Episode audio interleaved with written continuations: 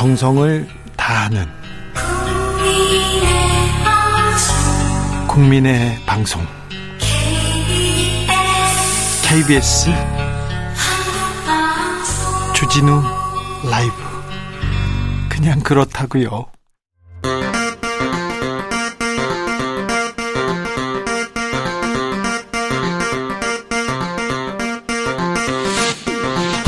주진우 라이브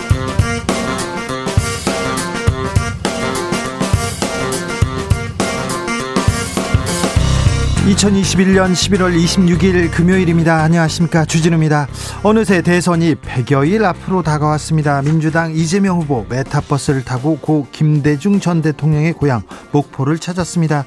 윤석열 선대위는 김종인 전 위원장에게 빠져 있는 것 같습니다. 김병준, 김한길 체제로 달려는 갑니다만 이재명 윤석열 후보의 지지율이 계속해서 좁혀지고 있습니다. 오차 범인의 초접전이라고 하는데 지지율의 변화 그리고 변수는 무엇인지 정치연구소에서 자세히 읽어보겠습니다. 차별금지법은 우리가 인권 선진국으로 가기 위한 반드시 넘어야 할 과제라고 문재인 대통령이 밝혔습니다.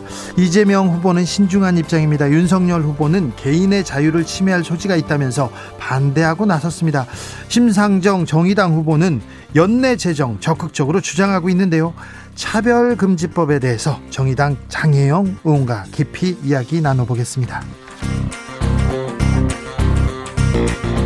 1위 조선일보, 2위 동아일보, 3위 중앙일보.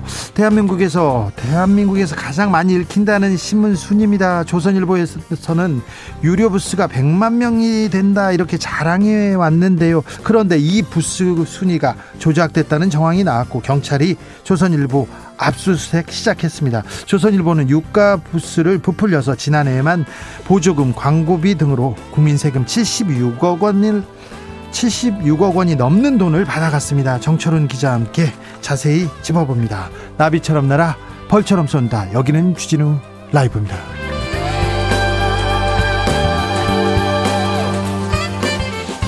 오늘도 자중차에 겸손하고 진정성 있게 여러분과 함께 하겠습니다. 단계적 일상 회복 4주 보냈습니다. 여러분 어떠셨습니까? 그런데 코로나 확진자는 4천 명이 넘었고요. 4천 명에 육박하기도 합니다. 그리고 위중증 환자는 600명대입니다. 코로나 확산세에 정부가 고심이 깊은데요. 방역도 잡고 경제도 살린 좋은 해법은 없을까요? 여러분의 지혜 모아 주십시오. 샵 9730 짧은 문자 50원 긴 문자는 100원입니다. 콩으로 보내시면 무료입니다. 그럼 주진우 라이브 시작하겠습니다. 인생은 살아있는 것, 살아가는 것, 그리고 사랑하는 것. 주진우 라이브 송년 특집 공개 방송 Live Live Love에 코로나 시대를 잘 살아낸 여러분을 초대합니다. 지금 바로 주진우 라이브 홈페이지를 찾아와 주세요.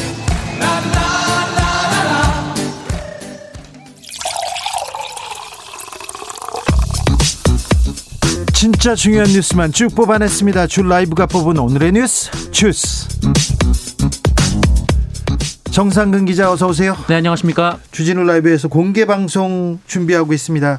어, 코로나 시대에 콘서트 뭐 공개적으로 행사 못 갔다 이런 분들 아, 주진우 라이브 공개 방송 오시면 만족하실 겁니다. 다음 주에 저희가 누가 누가 나오는지 조금 공개하려고 합니다. 그러면요 늦어요. 그러니까 카카오 친구 그리고 네이버에서 주진우 라이브 구독자 우대하니 네 얼른 오세요. 네 빨리 오시면 좋을 겁니다. 네 코로나 상황 살펴볼까요? 네, 오늘 코로나19 신규 확진자 수는 3,901명이 나왔습니다. 어제보다 37명 줄긴 했지만 큰 차이는 없고요. 네. 연일 4,000명 가까운 확진자가 쏟아지고 있습니다. 어, 위중증 환자도 617명으로 집계되면서 연일 최다 수치가 집계되고 있는데요. 어, 위중증 환자 중 85%가 60대 이상의 고령층이라고 합니다. 사망자가 많이 나왔어요. 네, 오늘도 39명으로 어제와 동일했습니다. 어, 특히 위중증 환자 증가로 수도권 지역 병상이 거의 포화 상태에 이르면서 수도권 병상 대기자 수가 어, 오늘 1,310명이 나왔는데요. 어제보다 370명이나 늘어난 수치입니다. 어, 수도권 중환자 병상 가동률 역시 84.5%로 연일 상승하고 있습니다. 84.5%면 거의 가득 찼다는 얘기입니다. 아, 그런데 더 걱정인 게 아프리카에서 새로운 변이가 발견됐어요. 네, 아프리카 남부 보츠와나에서 최초 발견된 뮤 변이가 그 역대 최악의 변이가 될 수 있다라는 우려가 나오고 있습니다.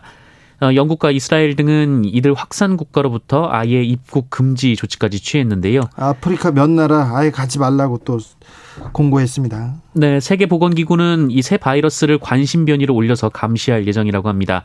아, 현재 지정된 우려 변이는 알파, 베타, 감마, 델타 등 4종인데요. 아, 이번에 누 변이까지 관심 변이가 된다면 발견된 이후 관심 변이로 지정되기까지 과정이 델타 변이보다 수개월 빠를 것으로 보입니다. 빨리 백신이 전 세계적으로 좀 단기간에 다 맞춰야 되는데 인간의 탐욕이 특별히 강대국의 이 돈 돈 돈 이 탐욕이 아 우리를 인간을 더 위험에 빠뜨리지 않나 그런 생각도 해봅니다. 정부의 움직임은 어떻습니까? 네, 정부는 어제 방역 조치 강화 여부 등을 논의하기 위해 코로나19 일상 회복 지원위원회 회의를 열었습니다만 결론을 내지는 못했습니다. 어, 추가 논의를 거쳐서 29일, 그러니까 다음 주 월요일에 확정 대책을 발표할 계획입니다. 어, 다만 정부는 단계적 일상 회복을 전면 중지하는 방법보다는 방역 수칙 일부를 강화하는 방식을 택할 것으로 보입니다. 아, 지금까지 알려진 바에 따르면 방역 패스, 그러니까 백신 패스의 유효 기간을 6개월로 정하면서 추가 접종을 독려하는 방안, 어, 그리고 10대들이 많이 몰리는 스터디 카페나 노래방, 그 입시 설명회 같은 행사장 등에도 이 백신 패스를 도입하기로 한 것으로 전해졌습니다. 네, 우리 정부에서도 누, 누 변이에 대한 좀 발빠른 대응이 필요한 것 같습니다. 아프리카 입국자 그리고 아프리카 그 주변 국가에 대한 그 관찰도 꼭 필요한 것 같습니다. 이재명 민주당 후보 5.18 유공자의 빈소를 찾았어요. 네, 이재명 후보는 어제 전두환 씨가 사망한 날 안타까운 선택을 한 5.18 민주화 운동 유공자 어, 고 이광영 씨 빈소를 찾아 조문했습니다.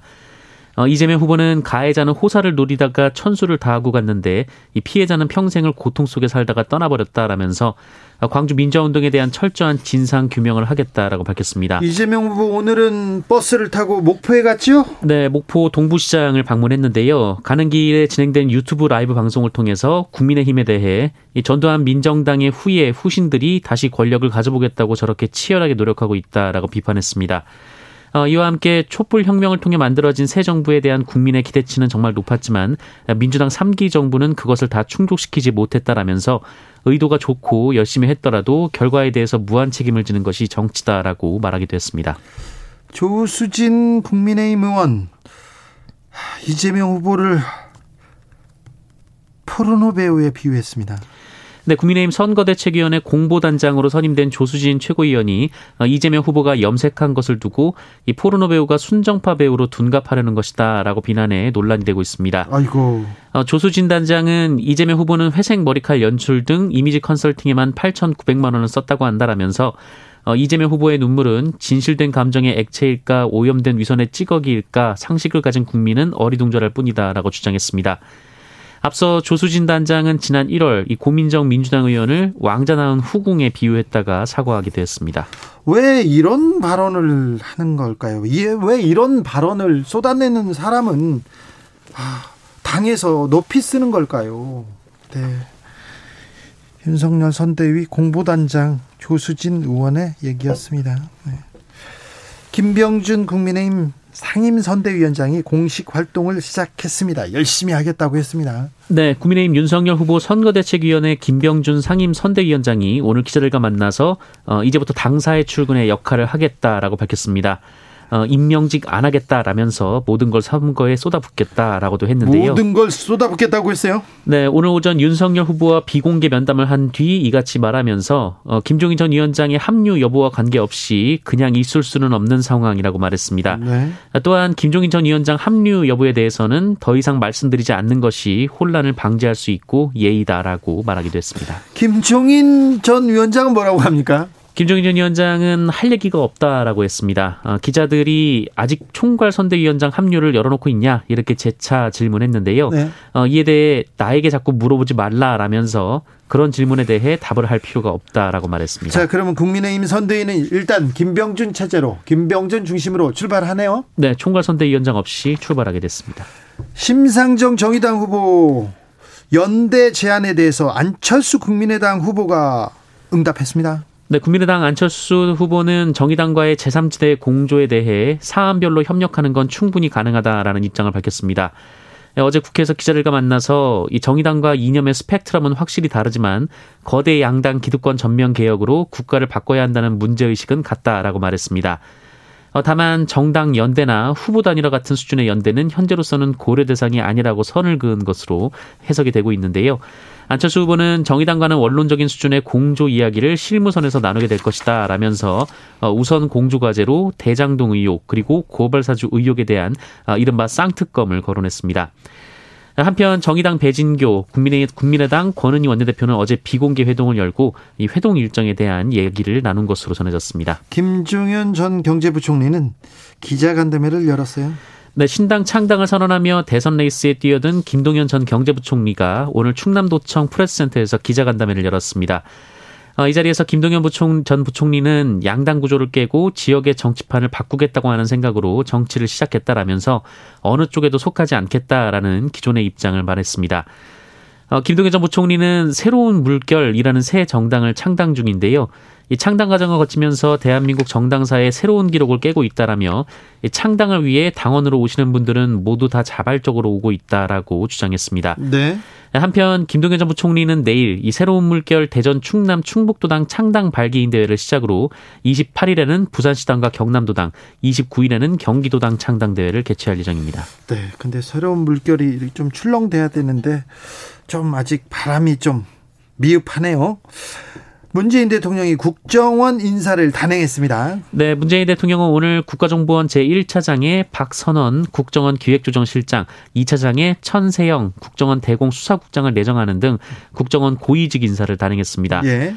이 박선원 신임 1차장은 참여정부 통일외교안보전략 비서관과 어, 주 상하이 총영사 등을 지낸 이 대북 및 국외정치 전문가입니다. 어, 또 천세영 신임 제2차장은 92년 임용 이후 수사 업무에 매진해온 대공수사 분야 전문가인데요. 청와대는 대공 수사권 이관 업무를 차질 없이 수행하고 방첩 대테러 등 소관 업무를 훌륭히 이행할 것으로 기대한다라고 설명했습니다. 또 국정원 기획조정실장에는 노은채 국정원장 외교안보 특별보좌관이 발탁됐습니다. 정권이 얼마 남지 않았는데 남아 있는 동안 어, 북한 문제 그리고 외교 문제 열심히 하겠다 이런 또 좀 포석이 깔려 있는 것 같습니다. 손혜원 전 의원 재판이 있었어요. 네, 어, 전남 모포시가 만든 비공개 자료를 미리 입수해 부동산을 사들였고 이를 통해서 부당한 수익을 거뒀다는 보도가 나온 이후 어, 검찰은 손혜원 의원을 기소했고요. 어, 1심은 징역 1년 6개월을 선고한 바 있습니다. 어제는 항소심이었죠? 네, 어, 그런데 항소심에서는 벌금 1천만 원이 선고가 됐습니다. 재판부는 비공개 개발 계획을 입수해서 부동산을 샀다는 이 부패방지법 위반 혐의를 무죄로 봤습니다. 무죄인데 어떻게 천만 원이죠? 벌금은? 네, 다만 이 조카 명의로 부동산을 거래한 것은 부동산 실명법을 위반한 것이라며 벌금 천만 원을 선고했습니다. 네. 어, 정인이 사건 가해자인 양모가 항소심에서 감형을 받았어요. 네, 오늘 오전 서울 고등법원은 살인 등 혐의로 1심에서 무기징역을 선고받은 어, 고 정인양의 양모 35살 장모 씨에게 징역 35년을 선고했습니다. 어, 또한 장 씨의 학대를 방조하고 정인양을 학대한 양부, 양부. 네. 네, 38살 안모 씨는 1심과 같이 징역 5년을 선고받았습니다. 어, 장 씨는 지난 2020년 6월부터 4개월간 이 생후 16개월 된 입양아 이 정인양을 상습적으로 학대해 살해했습니다. 어, 이에 1심 재판부와 마찬가지로 2심 재판부도 이 장 씨에게 살인의 고의가 있었다 이렇게 인정을 했고요. 어, 쇠약해진 피해자에게 외력을 행사할 경우 사망 가능성을 충분히 예견할 수 있었다라고 어, 1심과 마찬가지로 판단했습니다. 네. 하지만 무기징역은 사회로부터 영구히 격리해 자유를 박탈하는 종신 자유형으로 사형 다음으로 무거운 만큼 모든 사정을 고려해 신중히 판단해야 한다라면서 피고인은 살인 결과를 회피하려는 노력을 제대로 하지 않았지만 사망이라는 결과를 적극적으로 의도했다고 볼 수는 없다라고 판결했습니다. 그런데 이 판결에 대해서 어, 시민들 반발 거세게 일어나고 있습니다. 네, 오늘 2심 재판부의 주문이 난독되자 법정에서 이를 지켜본 방청객 일부는 아이를 죽였는데 어떻게 35년이 나오냐, 어, 정인이를 살려내라라고 소리치며 항의했습니다. 어, 일부 방청객들은 오열하기도 했고요. 이 법정 밖에서도 시민단체들이 기자회견을 열고 이 사회의 책임도 분명히 있지만 이 지은죄에 비해 처벌이 너무 약하다라며 판결에 항의하기도 했습니다. 장애인을 학대하고 돈을 갈취한 모텔 주인이 있었습니다. 네, 지난 8월 충북 보은군 속리산에서 실종됐다가 숨진 채 발견된 50대 지적 장애인이 있었는데요. 이 관련 수사를 이어온 경찰이 이 남성이 그동안 학대를 받아온 사실을 확인했습니다. 어, 이 남성은 한 모텔에서 장기 투숙을 해왔는데요. 이 모텔 주인이 이 남성의 장애인 연금, 기초생계 급여 등 수천만 원을 가로채고 이 남성에게 일을 시키면서 폭행을 해왔다고 합니다. 어, 이에 충북경찰청은 모텔업주를 장애인 복지법 위반, 횡령 등 혐의로 구속해서 수사 중이다라고 밝혔는데요. 어, 이 모텔업주의 범행은 고인의 행적을 추적하는 과정에서 드러났습니다. 어, 고인이 실종되자 이 모텔업주가 신고를 했는데 네. 이 CCTV가 삭제돼 있는 것을 보고 경찰이 복원을 했더니 폭행 사실이 들어가 있었습니다. 어, 경찰은 모텔 주인이 범행을 은폐하기 위해 고의로 CCTV를 삭제한 것으로 보고 있습니다. 네. 또한 경찰은 모텔 주인이 피해자에게 일을 시키고도 임금을 지급하지 않은 의혹도 있다면서 어, 조서를 추가해 검찰에 송치할 예정이라고 밝혔습니다. 아파트에서 택배 배송을 하던 기사가요. 바지를 내리고 다녔어요? 네, 어, 닷새 전 이 새벽 배송을 하던 배달원이 바지를 벗은 상태로 아파트 복도를 돌아다녀서 어, 경찰이 수사에 착수했습니다. 아이, 추운데. 네, 이 남성 배달원은 뭐 바지뿐만 아니라 속옷까지 완전히 내린 채 배송을 했는데요. 어, 마주친 사람은 없었지만 이 아파트 주민이 개인 CCTV를 확인하던 중 범행이 발각이 됐습니다. 어, 이 남성은 이 정식 배달원이 아니고 이 개인 자격으로 배송을 위탁받은 한 여성 배달원의 남편인 것으로 전해졌습니다.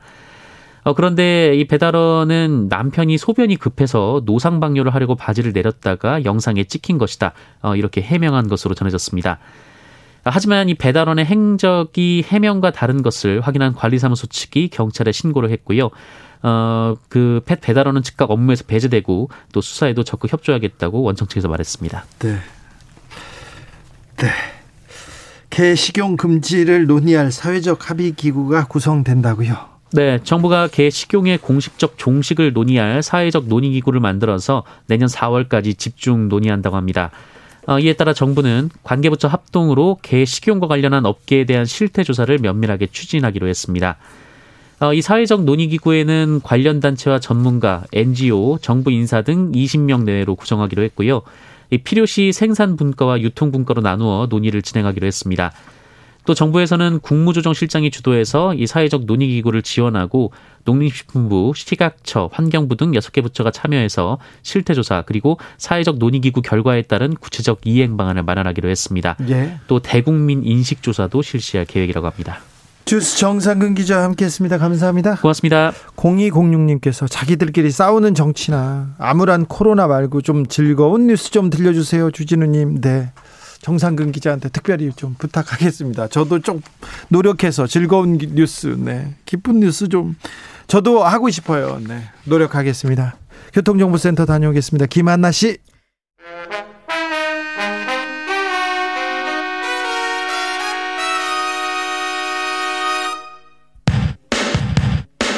주진우 라이브 돌발 퀴즈. 오늘의 돌발 퀴즈는 객관식으로 준비했습니다. 문제를 잘 듣고 보기와 정답을 정확히 적어 보내주세요. 엠넷에서 방송된 프로그램 스트릿 우먼 파이터가 큰 인기를 끌면서 댄서들이 인기를 얻기 시작했습니다. 그중 한 예능 프로그램에 출연한 모니카라는 댄서가 poppin이라는 춤 장르를 설명했는데요. 100명이 넘는 댄서들이 poppin이 아니라 popping이라며 모니카에게 정정을 요구하는 글을 올렸습니다. 한 명을 향한 집단 저격이 이어지자 이건 아니냐는 우려까지 나왔는데요. 결국 모니카를 최초로 저격한 것으로 알려진 댄서 호환이 사과문을 올렸습니다. 여기서 문제. 사이버상에서 특정인을 집단적으로 따돌리거나 집요하게 괴롭히는 행위인 이것은 무엇일까요? 보기 드릴게요. 1번 버퍼링, 2번 레슬링, 3번 사이버블링. 다시 한번 들려드릴게요. 1번 버퍼링, 2번 레슬링, 3번 cyberbullying 샵 9730 짧은 문자 50원 긴 문자는 100원입니다. 지금부터 정답 보내주시는 분들 중 추첨을 통해 햄버거 쿠폰 드리겠습니다. 주진우 라이브 돌발 퀴즈 내일 또 만나요.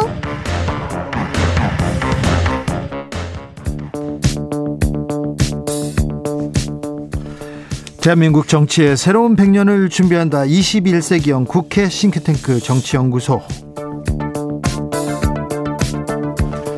정치권에 보내는 비대면 정치 컨설팅 오늘도 뜨겁게 분석해 보겠습니다. 이택수 리얼미터 대표 어서 오세요. 안녕하세요. 이강윤 한국사회 여론연구소 소장. 안녕하세요. 네, 반갑습니다. 잘 오셨습니다. 네. 여러분께서는 지금 버퍼링 전문 방송 네. 주진우 라이브를 듣고 있습니다. 네. 9510님께서 기쁜 뉴스입니다. 제가 방금 밥을 맛있게 먹었습니다. 네. 기쁜 뉴스가 없어요. 대선이 100일 앞으로 다가오면서요. 정치권이 뜨겁고요. 서로 비방하고 또 말 많이 나오고요. 무슨 얘기까지 나왔냐면 뭐 포르노 배우까지 나왔으니 어우 정말 아 부끄러워요. 정치권이. 어, 여러분께서는 어떤 단어가 이번 주에 가장 기억에 남았습니까? 어떤 뉴스가 가장 어, 좀 영향을 미쳤을까요? 이강윤 소장님? 영향까지는 모르겠는데 굉장히 기억에 남았던 거 주접입니다. 주접. 주접 단어. 네. 네. 그렇기도 하네요. 아, 네. 좀 좋은 단어는 아닙니다. 예. 이택수 대표께서는요? 저도 같은 단어를 어, 생각을 했었거든요. 네. 어, 그만큼 이 단어가 주는 음, 그 영향력, 네. 파장이 클 것 같아서. 아 그래요? 네. 그러니까 주접을 주접. 예. 윤석열 음. 후보와 김종인, 김종인 늪에 빠진 윤석열 후보 이 그 선대의 구성을 두고 이 조금 지지부진하고 또 그 조금 불협화음이 나온 게 지지율에 영향이 좀 있었습니까? 충분히 있다고 생각합니다. 이미 일부 데이터에서 확인이 되기도 하고요. 예. 이것은 앞으로도 자칫 이런 게 깨끗하게 정리가 안 되면 언제라도 후유증이 갈 것 같은데요. 네. 일단 피로도가 너무 심합니다. 네. 그다음에 국민들이 우리가 진짜로 원하는 거 여야를 떠나서 네. 지금 뭐 정권 교체 여론이 조금 더 나오니까 아무래도 국힘을 바라보는 사람들의 눈도 좀 많겠죠. 네. 정치 불신, 외면, 염증 이런 것까지 불러올 수 있다고 생각하고요. 우리가 진짜로 원하고 가렵게 생각하고 바라는 게 뭔지 도대체 왜들 그러느냐. 지금 거론되는 김아무개 등등등 삼김 예. 그리고 뭐 누구를 어디 앉히고 이런 것들이 우리와 무슨 관계가 있으며 그들이 과연 국민의 신망을 받고 있고 카리스마가 있고 표 흡인력이 있다고 생각하느냐? 라고들 많이 물으시는 것처럼 저는 들려요. 국민들은 별로 관심이 없거든요. 없어요. 자리 다툼한다고 보거든요. 그건 민주당 선대위에 누가 가느냐도 비슷합니다. 네네. 그 사정은. 네. 네. 최근에 제가 중앙선거연사 심의위원회 홈페이지에서 한 열흘간 등록된 여론조사 한 21개 결과를 봤는데요. 지난주 목요일을 기점으로 대체로 이재명 대 윤석열 두 후보 간의 격차가 두 자릿수였었는데 네. 지난주 목요일을 기점으로 금요일 아, 발표 보니까 딱 일주일 전이죠. 그때부터는 어, 딱 한 군데 조사 기관 빼고는 다 한 자릿수로 줄어들었습니다. 네. 오차 범위 안에 들어온 데도 많습니다. 네, 원래는 두 자릿수였습니다. 지난주 목요일까지는. 예. 그러니까 11월 5일 날 윤석열 후보가 국민의힘 경선에서 승리한 다음에 딱 2주일 동안은 컨벤션 효과, 네. 윤벤션이라고 일컬어지는 그래서 두 자릿수 이상 조사가 많았었는데 이제는 어, 한 군데 빼고는 다 한 자릿수다. 그 중에는 말씀하신 대로 거의 깻잎 한 장 차이로 네.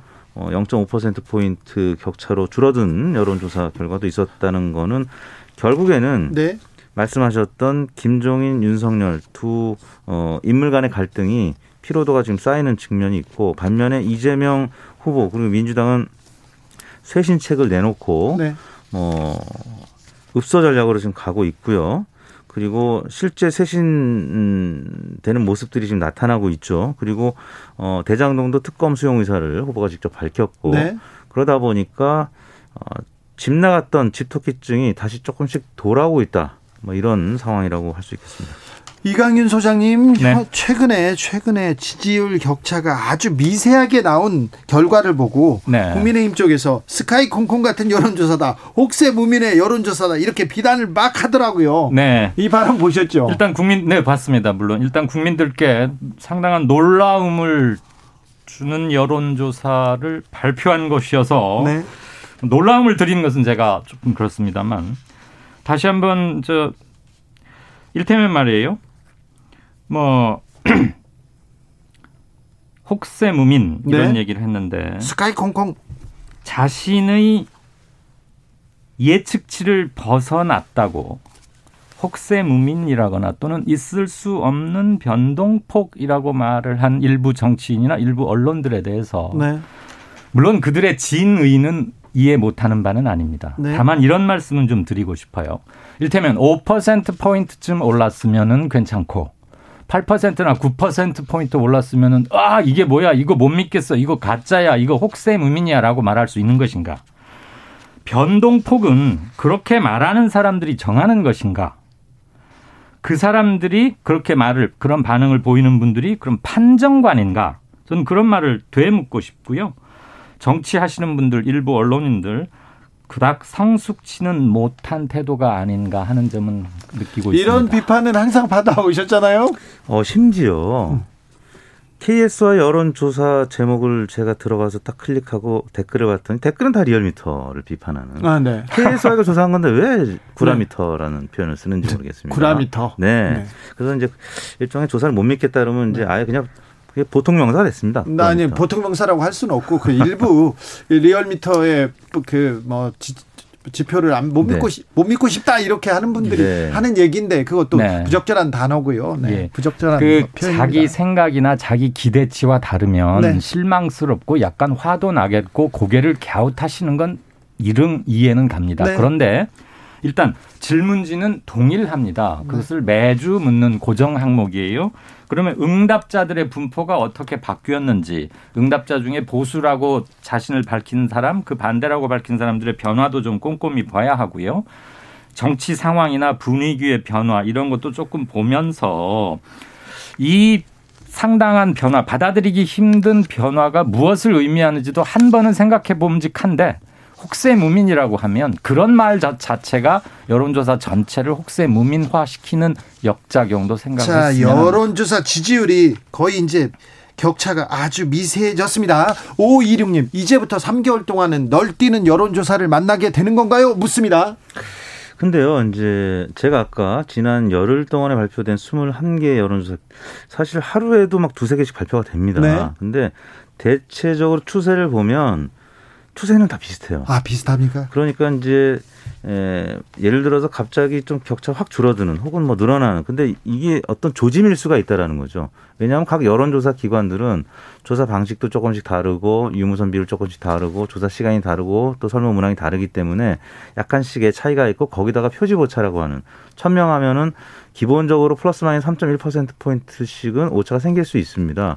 그런 차원에서 어, 이 부분을 봐야 되는데 어, 아까 말씀하셨던 뭐 스카이콩콩 혹세무민 근데 이런 부분들이 아까 역작용이라는 이제 표현을 하셨어요 이강인 소장님이 근데 실제 역작용이 나타날 수 있습니다 왜냐하면 어, 이런 발언을 한 어, 진영의 후보 지지자들은 여론조사를 불신하게 돼서 여론조사가 그냥 끊어버리는 경향성이 조금씩 조금씩 늘어납니다.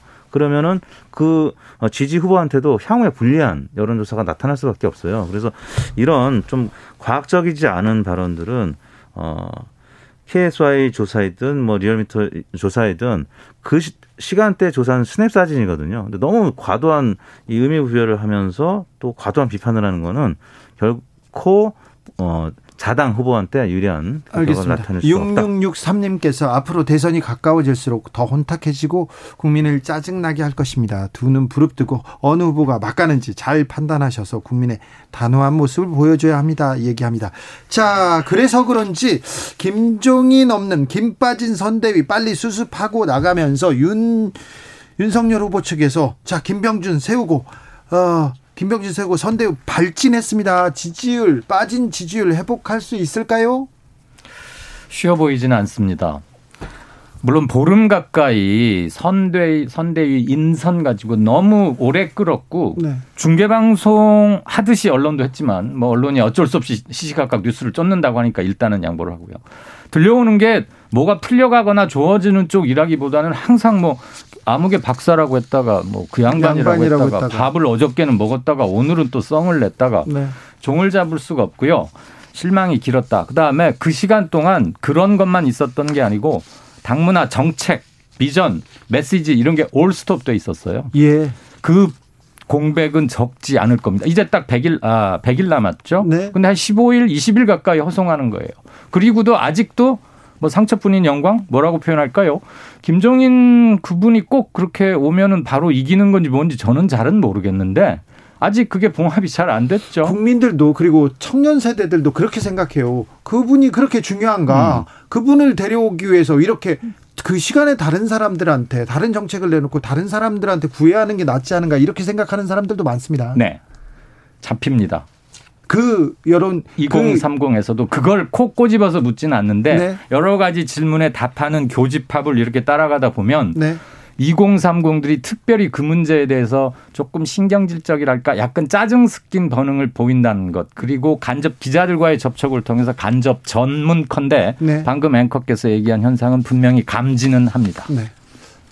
어, 2030 세대가 사실 11월 5일 국민의힘 경선 이후에 윤석열 후보 쪽으로 많이 기울었던 것이 사실인데 최근 들어서는 2030도 점차 줄어드는 그런 격차가 줄어드는 모양새입니다. 네.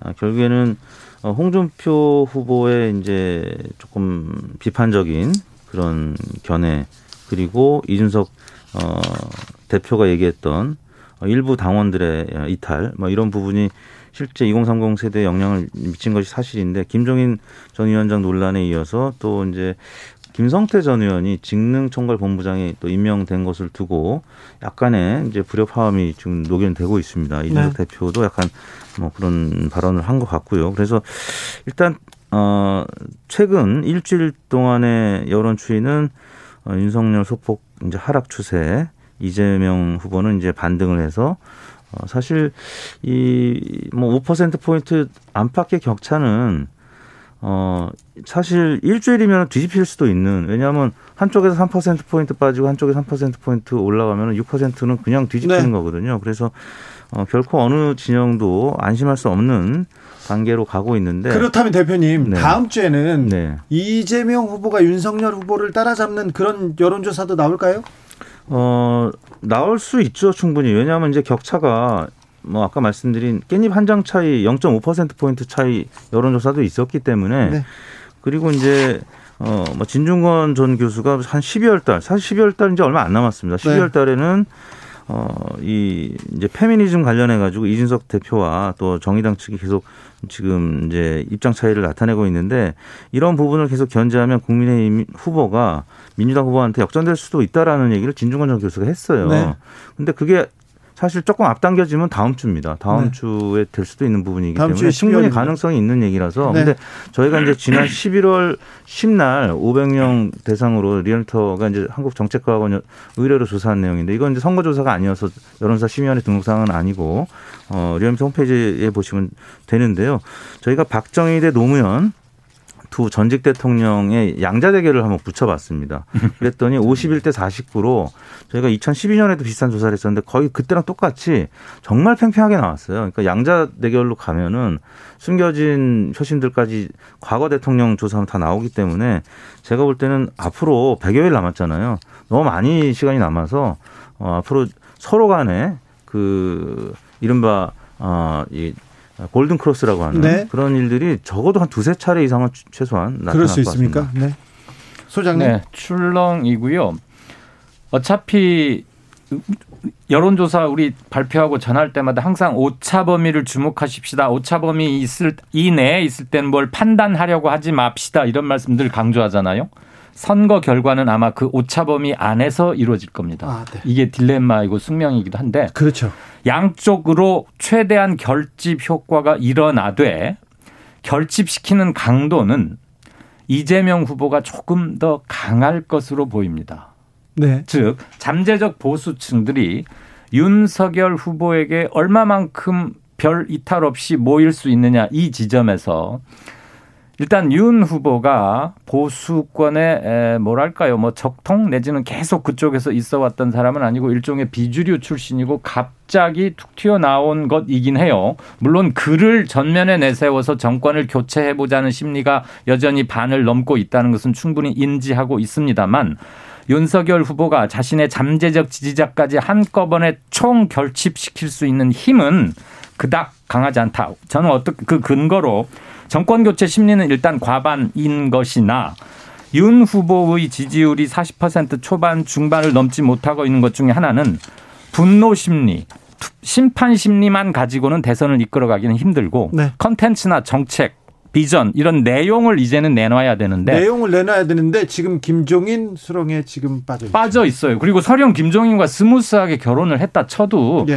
그게 곧 내용은 아닙니다. 네. 그래서 이 점은 그리고 단기간에 그건 고액 초속성 과외로 해결될 수 있는 문제도 아닐 것 같고요. 그래서 조금 표의 확장성에 문제가 있지 않을까 네, 그러는 사이에 이제 NBS가 이 여론조사기관 4개사가 이제 매주 조사하잖아요. 어, 국정 안정론이냐 정권 심판론이냐 이거 매주 하고 있는데 이 정권 심판론이 이 50%대 이하로 내려가고 또 국정 안정론은 30%대에서 40%대로 이제 올라가면서 이 역시 오차범위 이제 사정권으로 네 많이 줄었습니다. 네. 그래서 그 우리가 이른바 회고적 투표냐 전망적 투표냐 이렇게 얘기하잖아요. 네. 선거를 네. 함에 있어서 여당 후보 입장에서는 이제 회고적 투표에서 전망적 투표로 가급적이면은 이슈 전환을 해야 되는 건데 지금 이재명 후보는 그 구도보다는 인물론으로 네. 뭐 이제 머리 염색도 하고 지금 많은 변화를 꽤 시도하고 있고 이재명의 민주당으로 이제 많이 인적 구성도 좀 변화가 되고 있습니다. 근데 어 국민의힘 같은 경우는 아직도 좀 회고적 투표에 기대려고 하는 네. 구도에 좀 많이 신경을 쓰는 그런 캠페인을 계속 하고 있다 보니까 김종인 늪에도 빠진 것 같고 어 빨리 국면 전환을 해서 이 전망적 투표 뭔가 비전을 제시하고 이런 부분이 굉장히 좀 시급히 다가오고 있다 이렇게 봐야 될 것 같습니다. 7874님께서 이거 작전입니다. 시간 끌면서 이슈몰이 길게 길게 하다가 김종인 윤석열로 들어갑니다. 이렇게 합니다. 김종인 전 위원장 윤, 윤석열 후보한테 갈까요? 말까요? 어느 가능성이 높습니까? 저는 이제 예를 들어서 이재명 후보가 골든크로스 한다. 네. 다음 주나 다다음 주에 네. 한다. 그러면 어 바로 다시 또 찾아갈 겁니다. 그래요? 어, 김정인 위원장을 뭐 김재원 최고위원이든지 주호영 전또 아, 주호영 의원이든지 아마 여러 번 찾아가서 아. 모시고 올 겁니다. 그래, 아, 그럼 골든 크로스를 못 하고 지금 이 상황이 계속되면요?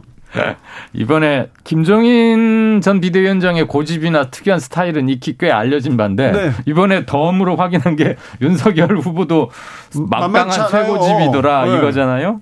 일단 버스는 문은 열고 출발을 했어요. 네. 이른바 개문 발차. 네.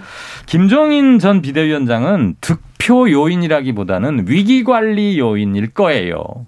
안에 일사불란하게 움직이게 하는 것, 그 다음에 엄청난 실언을 했거나 뭐 지지율이 빠질 때 긴급 투입된 이런 요소인데 그 점도 있고요. 네. 기, 김종인 위원장은 거두지 않으면요 바깥에 나가면 위기를 발생시키는 요인이 되지 않습니까? 그 입으로 놔, 놔두면 네. 그렇죠. 그래서 저는 아까 뭐 골든 크로스 이런 게 없다면 이 상태가 계속 간다면 누가 수그리고 들어가서 와주십시오 이거 안 할 것 같고 없이 합류하지 않은 채 갈 수도 있겠다. 아, 네. 알겠습니다. 박경희님께서 100일 후에 진짜 여론조사 할 건데 왜 100일 동안 가짜 여론조사를 해야 하나요? 한 달에 한 번씩만 합시다. 시도 때도 없이 걸려오는 여론조사 전화 정말 피곤합니다. 이렇게 얘기합니다. 박보영님께서는 선대위 하나 꾸리는데 이리도 시간이 걸리고 그것도 불화로 삼김마저 깨졌어요. 이런 분이 어렵고 복잡한 국정 운영을 어떻게 한다는 건지 몹시 의구심이 듭니다. 이렇게 얘기하셨고요. 8372님께서 홍준표 버리고 김종인 버리고도 정권 교체는 됩니다. 두고 보십시오 얘기합니다. 홍준표 버리고 김종인 버리고 정권 교체는 됩니까? 이택수 대표님? 될 수도 있지만 가능성이 조금씩 줄어든다는 거죠. 그러니까 불안하니까 네. 윤석열 후보 본인도 어 그저께인가 직접 쫓아 어, 예, 만남을 이제 했던 거고 네. 어 점점 그 어, 좀 득표력이 있는 그러니까 이제 공연으로 치면 티켓 파워가 있는 이런 네. 분들 사실 그런 분들이 홍준표 아닌 김종인이죠. 물론 이제 좀 구, 뭐 구시대 인물이다 이런 부정적인 평가도 있겠습니다만 실제 최근 선거에 있어서는 꽤 수요가 있는 분들이거든요. 근데 네. 이런 분들이 만약 합류하지 않는다 말씀하신 대로 합류 안 했을 때 또 SNS를 통해서 혹은 기자들과의 인터뷰를 통해서 삐딱선을 타잖아요. 그렇죠. 그러면 그게 이제 지지율에 악영향을 미친다는 네. 거죠. 이택수 대표 저... 오늘 계속 전문 용어 쏟아댑니다. 여론조사 전문가답게 깻잎 한 장 차이 삐딱선 계속 나오고 있습니다. 저는 오히려 좀 한 가지 여쭤보고 싶어요. 네. 생각이 다르다는 게 아니고. 자, 홍준표를 잡으면 홍준표를 지지했던 사람들도 과연 올까요? 대중은 그렇게 수동적인 존재일까요? 그렇지만은 않을 거예요. 이거를 청취자분들께 여쭙고 싶습니다. 네. 또 여기서 질문까지 하세요. 네, 알겠습니다. 방송 중에도 설문조사라네요. 무상심심님께서 그러게요. 무상심심님께서 개문발차는 10대 중대 사고예요. 얘기합니다. 2565님께서 최근 여론조사는요 지지 정당자를 같이 소개하니까 결국 어느 정당 지지가 지지자가 적극적으로 참가했는지 결정하는 걸 보니까 국민의 의향, 의향은 좀 아닌 것도 같고요. 헷갈려요 하는데 뭐 이런 지적도 있을 수 있습니다. 3185님께서는요. 이재명 후보는 특별한 이슈도 없는데 막상 막 하라는 거 믿을 수가 없어요. 이재명 후보가 득표를 한 겁니까? 이 이재명의 민주당 이재명 이재명의 행보가 점수를 따고 있습니까? 어, 이재명 후보 이제 본인 혹은 민주당 그리고 선대위 차원에서의 노력도 있었고요. 네. 그다음에 문재인 대통령 국정수행 평가가 최근 한 2, 3주 동안 좋지 않았다가 다시 반등을 하고 있잖아요. 거기에는 이제 뭐 여러 가지 요인들이 있겠습니다. 외교적 행보도 있고 그다음에 요소수 어 파동도 좀 네. 지난주까지는 악재로 작용했다가 다시 이제 잠잠해졌습니다. 좀 예, 잠잠해지면서 어, 문재인 대통령 국정수행 평가가 이제 30% 후반으로 어, 과거 이맘때에 이제 에, 뭐 YSDJ 이명박 뭐 박근혜 박근혜 전 대통령은 이맘때 탄핵이 돼서 이제 안 계셔죠. 그 전 대통령은 대부분 20%대 지지율이었는데 국정수행 평가, 국정 네. 평가였는데 문재인 대통령은 여전히 30%대 후반이기 때문에 에, 현재의 권력도 어, 이재명 후보의 지지율에는 좀 호재로 어, 작용하고 있는 부분. 자, 지난 대선 때 말고요. 네. 지지난 대선 때, 그 지난 대선 때, 2017년, 12년, 그리고 어, 그전 대선 때, 네. 100일을 앞두고는 어땠어요, 상황이? 어, 아, 우선 이 대표부터, 예. 저 그, 기억을 좀 하다 어, 대략 이맘때쯤에 여론조사 결과에서 1위를 달리고 있던 분이 네. 에, 87년 직선제 네. 이후에 이제 92년도부터 실제 여론조사가 있었습니다. 예. 87년도에는 100일 이전엔 여론조사가 없었고 그때 6.29 선언 때 갑자기 이제 선거를 치렀기 때문에 그래서 그때부터 보면은 노무현 전 대통령만 열세 후보였다가 당선이 됐고 나머지는 이맘때 1위를 달리고 있던 후보들이 대부분 당선이 됐습니다. 네. 어, 6전 5승 1패입니다. 네. 그리고 다만 또 이재명 후보한테도 이제 호재인 것은 먼저 뽑힌 후보가 7전 6승 1패예요. 네. 어, 문재인 대통령만 나중에 선출이 됐습니다. 각, 각당 경선에서. 그러네요. 네, 근데 문재인 대통령은 나중에 뽑혔는데도 유일하게 당선된 분. 그래서 네. 이재명 후보는 경선을 먼저 어, 치르고 선출됐다는 점에서는 좀 승산이 있는 거고 네. 지금 여론이 조금 좋지 않은 점은 어, 조금 승산이 적은 건데 문제는 2017년 대선하고 지금은 또 2012년 뭐 2007년 대선하고는 너무 이제 다른 다르죠. 양상이다. 네. 왜냐하면 오프라인 캠페인이 지금 어려워졌고 코로나 때문에 그렇죠. 근데 SNS라든지 디지털 이제 선거로 가고 있기 때문에 여론의 이 흡수력이라든지 정보 전파력이 엄청 빨라졌어요. 네. 그래서 과거의 100일이 이제는 한 200일, 300일 정도로 이제 예, 현재는 이제 그렇게 늘어났다고 보셔야 될것 같습니다. 30초만 말씀을 드리면 저는 김대중 DJ와 노무현이 당선되던 97년과 2002년에는 기자였기 때문에 여론조사를 하지 그 상위는 기억을 못 하고요. 네. 2007년 이명박 정동영 당시에는 이명박 후보가 처음부터 끝까지 시종일관 굉장히 큰 표절 앞섰고 큰, 큰 폭으로 앞섰죠. 네, 2012년 박근혜 문재인 후보가 붙었을 때는 문재인 후보가 선거 전 기간 동안 계속 쫓아가면서 이른바 깜깜이 기간에 골든 크로스가 발생했다는 얘기가 확 퍼질 정도로 근접하게 쫓아가는 네. 그렇지만 D-100일, 100일을 앞두고는 박근혜 후보가 네. 앞서 있었던 건 맞고요. 2017년 문재인 후보 당선은 다들 기억 아직 생생히 하실 터이니까 네. 그때 문재인 후보가 계속 네, 네. 앞서 있었고 예, 예. 네. D-100일은 그 정도로 적용됩니다. 알겠습니다. 8977님 내일 주가도 예측 못하는데 누가 내년 대통령을 어떻게 맞춰요? 얘기하는 네. 어, 7617님께서 국힘 캠프 화제거리라도 있지 민주당 캠프는 너무 조용합니다. 일 안 하나요? 이렇게 얘기했고요. 남하은님께서는 이재명 후보 머리색 달라진다고 사람 달라지나요? 은발이 더 나은 것 같은데 검은 머리 답답해 보여. 검은 머리가 또 좋다는 분들도 많습니다. 저희 아버지는 검은 머리가 좋다고 합니다. 3007님께서 여론조사 보면 허경영 후보 지지율 시사하는 바가 큽니다. 얘기하는데 허경영 후보 만났더니 내가 윤석 뭐 안철수도 뭐 제3 후보들 다 따라잡았어 이렇게 얘기하더라고요. 예 어제 아시아 무슨 리서치인가는 죄송합니다. 예, 예. 그 네. 회사 full name을 아시아, 기억을 못해서 아시아 리서치 앤 컨설팅 네, 거기 허경영 후보가 4.7%로 나왔더라고요. 네, 네. 안상수 아무튼 후보, 아무튼 안철수도 이기 네, 이겼는데 퍼센트는 잘 모르겠고 3위 3위로 올라왔습니다. 네, 네. 그런데 허경영 후보를 넣은 그 뭐랄까요 용기라고 할까요 아니면 좀 뭐 어떤 깜짝성이로 뭐 아, 모르겠는데 어 여론조사에 안 잡혔죠 그동안. 그렇죠. 넣지 아예 넣지를 않았으니까. 네네. 네. 그런데 뭐 의미 깊게 예전에 득표력을 보면 1.5% 정도는 얻었던 것 같긴 해요. 최대치가. 만약에 대선에서 허경영 후보가 네. 1, 2%몇 퍼센트, 2, 3%를 얻었을 때 누가 유리한 겁니까? 어떤 후보가 불리해집니까? 아무래도 보수권 후보가 불리하지 않겠습니까? 보수권 후보가요? 네. 1%든 3%든 뭐 1%는 큰 게 뭐 미미하긴 하겠지만 만약에 네. 한 3%를 얻는다면 아무래도 네. 보수 쪽 표를 잠식할 가능성이 저는 훨씬 높다고 봅니다. 알겠습니다. 어, 여론조 아까 이 소장님께서 말씀하신 어, 여론조사는 여론조사 전문기관 아시아 리서치 앤 컨설팅이 지난 24일 전국 어, 만 18세 남녀 1018명을 대상으로 조사했습니다. 표본 오차는 95% 신뢰 구간에 플러스 마이너스 3.1%고요. 응답률은 5.2%였습니다. 자세한 내용은 중앙선거 여론조사 심의위원회 홈페이지를 참조하면 됩니다. 허경영 후보 내일 주진우 라이브 스페셜에서 만나실 수 있습니다. 마지막 질문 갑니다. 2014님께서 후보자들 부인들이 예. 지금 지지율에 영향을 미치지는 않을까요? 얘기하는데 지금 관심이 많습니다. 굉장히 중요한 요인이 될 거라고 봅니다. 저는 앞으로 남은 네.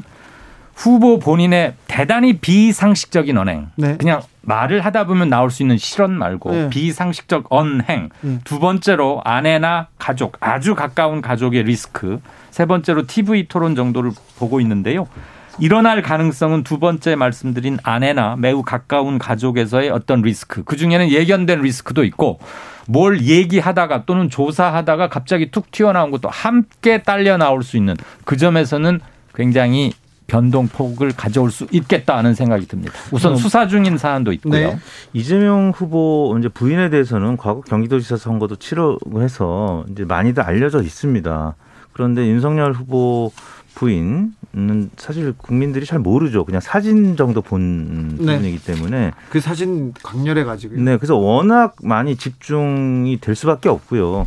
과거 이제 뭐 이명박 어, 대통령이라든지 그러니까 배우자가 있는 후보들은 뭐 문재인 대통령도 마찬가지고 부인에 대해서 그 이전에 많이 실제 목소리도 들어봤고 알려져 있었는데 어, 윤석열 부인은 정말 거의 베일에 가려져 있던 분이기 때문에 그 신비주의 전략 때문에 그런지 더 많이 관심을 갖고 네, 있어요. 그래서 아마 실제 무대 위로 등장하면 엄청난 스포트라이트를 받을 수밖에 없고 그 과정에서 뭐 긍정적인 요인도 있을 수가 있는데 말씀하신 대로 혹시나 이제 실언을 한다라고 하면 부정적인 요인으로 작용할 수가 있기 때문에 특히 어, 남성들의 윤석열 후보 지지율이 여성들보다 좀 높거든요. 그러니까 여성들의 적은 여성이라고 사실 여성들의 여성 유권자들한테 굉장히 큰 영향을 미칠 가능성이 높다고 봅니다. 아, 여성 유권자한테? 네. 네. 강보현님께서 정치의 본질은 갈등의 조정인데 지금은 현실, 지금 현실은 정치가 갈등을 조장하는 것 같아요. 맞는 말입니다. 그런데요, 어, 김건희 씨 계속 안 나타나고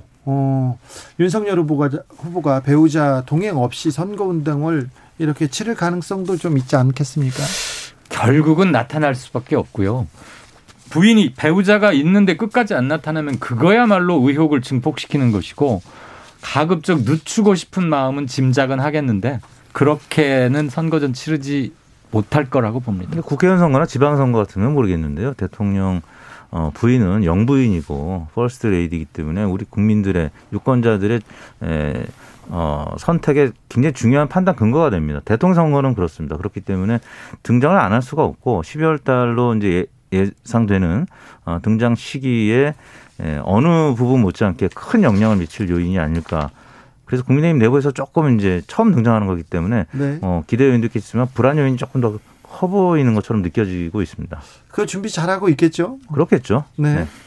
그 부인 말고요. 부인 말고 변수가 될 만한 요인 하나씩 더 짚어 주십시오.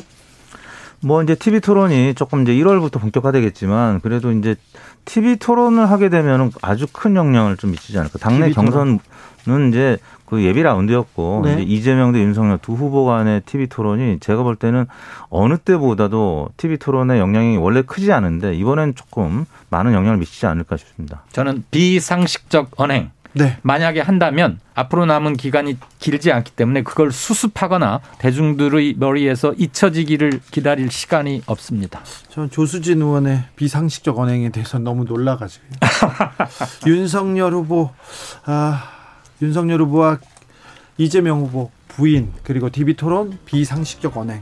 앞으로 본인뿐만 아니라 당 소속 의원들의 발언도 굉장히 중요하죠. 아 그렇죠. 네. 앞으로 어떤 지지율의 변화가 있고 변수가 생길지 또 짚어보겠습니다. 지금까지 정치연구소 이택수 대표 이강윤 소장이었습니다. 두 분 감사합니다. 네, 고맙습니다. 저는 잠시 숨 좀 돌렸다가 6시에 2부로 이어가겠습니다.